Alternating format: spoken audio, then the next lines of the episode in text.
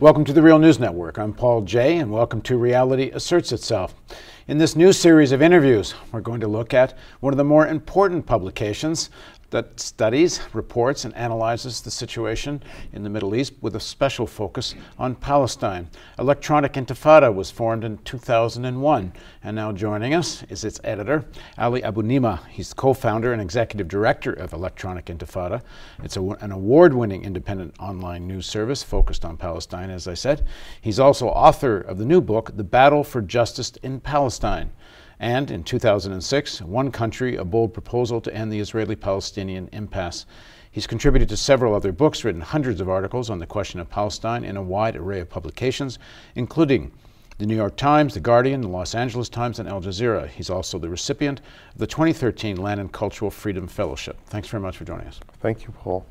So, as our viewers know, reality asserts itself usually starts with a personal backstory, and then we get into some of the issues, and that's what we're going to do with Ali. So, start from the beginning, a little just some basic information where, when you were born, where you grew up. I was born in Washington, D.C., and um, my father, um, both my parents are born in Palestine, but at a young age, my father joined the Jordanian Foreign Ministry, became a diplomat. And so he was a junior diplomat when I was born in Washington. We didn't spend uh, much time. Uh, we went to the UK and to Belgium, where I actually went through most of my schooling through high school. And then I came back to the United States in 1989 for uh, university, and I've been here ever since. So, growing up uh, as you in Washington, then UK, then Belgium, uh, what is the political atmosphere you're in? What's the discourse like uh, from your parents, your, your, immediate family? Well, many people would think that because uh, my father was a, Jordan- a, a, diplomat in the Jordanian service, that it would have been a very conservative kind of background, and that really wasn't the case. Um, I credit my parents with my interest in Palestine. They always, um, you know, without telling us what to think, uh, they always spoke about their experience as children, their, ch- their experience growing up, and a sense of loss uh, for a place that you know, at an early age, I remember hearing the name, but not having any concept of what it was. It was so distant from our reality. And they, they would talk about, I mean, I would often hear them say, Do you remember the days in Jerusalem? Or do you remember the days in Ramallah? And I didn't know where those places were. And uh, gradually, as I learned and started to ask questions and, and found that um, my parents had this whole life before we were born uh, in a place that was now inaccessible to them. And uh, that was a very uh, profound introduction to Palestine. And as I wrote in one country, I my, my father spent a lot of time, this would have been in the 1980s when I was growing up, briefing uh, members of parliament and journalists and all sorts of people about the situation. And I used to listen. And um, then, in uh, when I was in high school, uh, the first Intifada broke out in 1987. Before we get there, were your, were your parents part of the population that were expelled in 48? Uh, or my, family? Yes, my mother is from a village called Lifta, which is um, West Jerusalem, basically. And they were forced to leave in early 1948, and they became refugees. They went initially to another part of Jerusalem, and then they ended up in Jordan. Um, my father is from a village called Batir, which is in the West Bank. And interestingly, both villages have been in the news recently, Lifta, because it's one of the very few villages that was depopulated in 1948 that remains largely intact. And there are people from Lifta who are fighting to preserve the village and ultimately to, to return to it.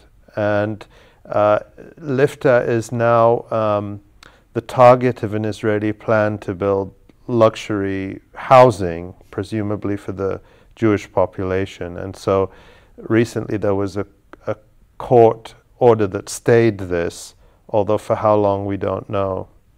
And Batir is, has been in the news because it has been recognized by UNESCO uh, as a site of particular importance in terms of its ecosystem and the uh, terraced irrigation that dates back to Roman times. And um, it actually won an award from UNESCO a couple of years ago. And so even the Israeli um, uh, organization to protect nature has petitioned the High Court against a plan to build the apartheid wall through Batir. So it lies right on the on the so-called Green Line between the West Bank and uh, the part of Palestine that became Israel in 1948. So uh, they both have directly experienced sort of the major phases of what has happened to Palestinians in 48 and 67. When did you connect with the Palestinian cause? A lot of, you know, young people of immigrants or emigres, uh, certainly in the United States, they get Americanized, and a lot of them don't have any connection with their parents' connection to where they came from. Um, when did this be, did you grow up with this being part of your identity, this cause, or is it something that you found as you got older? Well, uh, it was really the first Intifada, which began in 1987. Uh, and, and how, I, how old are you then? I would have been about 16 or 17. And I was in high school. So young people your age are on the streets. Exactly. Fighting. Exactly. And this was the first time in my life when either I had been aware of, you know, regular daily media coverage of what was happening in Palestine. And people remember the first intifada for many reasons. First and foremost, Palestinians who lived through it uh, suffered greatly, and yet they still feel that it, it was kind of a a golden age in Palestinian uh, resistance, Palestinian society. But for people outside Palestine, it's often remembered as the moment when um, the Israeli narrative was shattered for the first time for Western audiences, even here in the United States. But for me personally, it was the first time I could see images of Palestine and Palestinians uh, on the TV. And uh, of course, there was no internet, there was no um, Google, you know, there was no YouTube. So it was difficult to see images of Palestine. There weren't movies you could go and see in the movie theater. So I was fascinated and I would study these, you know, I remember um, there was something called teletext where you could get news uh, through your text news through your TV, and I would search the teletext, uh, you know, voraciously for any news about what was happening, and of course watch the TV news as well. So for me, that was what uh, awakened me to to what was happening, and then when I came to the United States, to university, I encountered uh, pro-Israel groups on campus I had never encountered anything like it. This is at Princeton. Yes. And, you know, one of the guys who was very active in a pro Israel group on campus at that time uh, in the late 80s eventually went on to be an advisor to Netanyahu when he was prime minister the first time in the late 90s. So that gives you a sense of the kind of politics that I encountered for the first time. And it, it, was shocking because I felt, you know, how could people say things that are so uh, removed from reality? What sort of things? Well, it was just the rewriting of history uh, and the demonization of Palestinians. I mean, two things that continue to this day. And uh, that produced the reaction in me that I wanted to answer it, and I wanted to uh, not allow it to pass uh, unchallenged, I guess. So you start to argue with these people. Yes, so to attend events on campus. was there a Palestinian support group on campus? There was a small one, and you know, as campus groups do, they they wax and wane depending on who is, you know, there at a given time. But um, there was one, and uh, you know, I w- I wouldn't say that it was. Uh, I was. I, I can't compare what we did with what's happening now, where you really have a national movement. But we would, you know, have every year an annual event commemorating the beginning of the Intifada, reading the names of the people who died, trying to educate people on, on campus. But we never had the sense that we were part of something bigger than what was on campus. And when you, when you, the first day you arrive in Princeton, if you had imagined what you might be doing in five or 10 or 15 years, what was the course of your life as you saw it then? Uh, it's very simple. I was going to be an engineer. So what happened?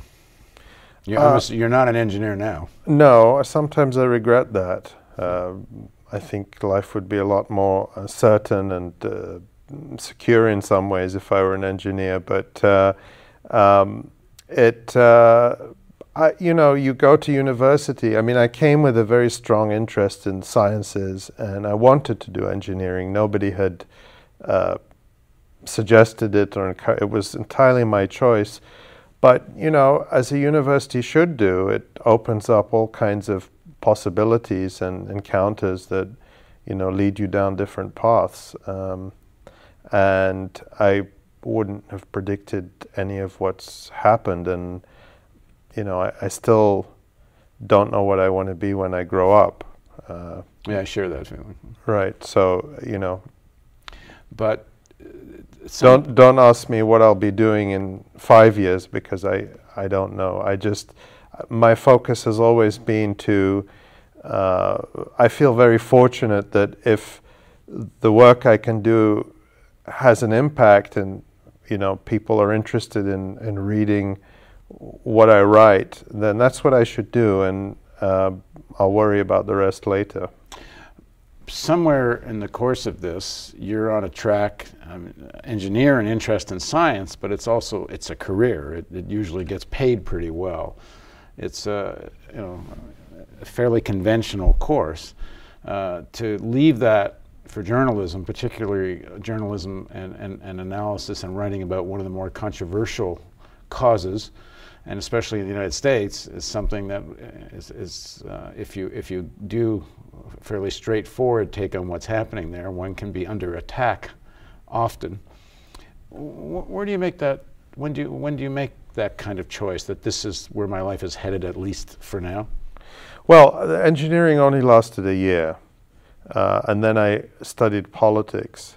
But I never thought about what I would do. I mean, I just really took things as they came, and uh, for many years I I didn't make a living as uh, you know writing about Palestine or uh, doing journalism. I had other jobs, uh, and I continued to do this work, you know, in my quote unquote spare time.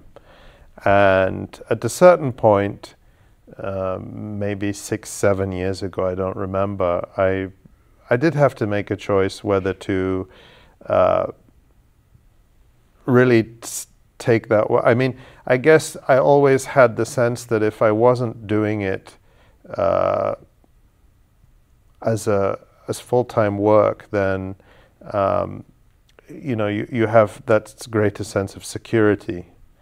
But I really felt like, and I, I think this is particularly true uh, after around the time of the Israeli attack on Gaza in 2008 that this is work that needs to be done. And I've been doing it and I can do it. And so I should stop second guessing myself and I should just get on with it and do it. And how much when you saw the destruction of that attack on Gaza and the number of people that were killed and the sacrifices people made, uh, how did that, what was the effect, I guess, in terms of that choice? Well, of course, that was a particularly horrific attack, but it, it was far from the first time. I think it was a watershed for many people who hadn't necessarily been paying attention. But even in the previous couple of years, hundreds of Palestinians had been killed in Gaza. And of course, there'd been the attack on Lebanon in 2006, which was very similar in terms of the scale and the Israeli methods that were used cluster bombs and the wholesale destruction of neighborhoods, the so called Dahiya doctrine that Israel tested in Lebanon and then used in Gaza in 2008. I felt like uh, the, there needs to be accountability. There needs to be people who, you know, continue to ring the bell, and that it's not just something that we express outrage, you know, for a few days or a few weeks, and then we, you know, go home until the next time. That we need to keep ringing the bell. And do you get back to Palestine? Do you get back to Gaza? Do you go to Gaza or I, West Bank? I was able to go to Gaza. I haven't been to the West Bank in a number of years, but I, I was able to go to Gaza in May last year uh, as part of the Palestine Festival of Literature. And I'd been trying to go for a, couple of years. I first attempted to go in 2009 as part of the Gaza Freedom March, but then at that time the uh, se- secret police of the Mubarak regime in Egypt prevented us. And I was able to go last May, uh, but that visit, you know, wouldn't have been possible if we'd waited a few more weeks till after the coup the July 3rd coup in Egypt. Now it's impossible. Now, if you look at uh, just a few weeks ago, there's a women's delegation that tried to go to Gaza. Uh, Medea Benjamin was uh, had her arm broken, I believe, and they were kicked out of Egypt. And other delegations have tried to go. So I was very lucky to have that week in Gaza um, last year. And that why, why, why haven't you been able to get to the West Bank? Well, I have not attempted to go to the West Bank uh, in a few years, um, and that's just a personal decision I've made for the time being. Why? Well, you know, uh, as you know, when people go to the West Bank, uh, very often there are efforts to uh, to examine them uh, you have to go through Israeli borders one way or the other. Yes, and I've just decided that that's not something I, I feel like doing at the moment. Okay, we're going to continue our series of interviews with Ali on his new book, The Battle for Justice in Palestine. So please join us on Reality Asserts Itself on the Real News Network.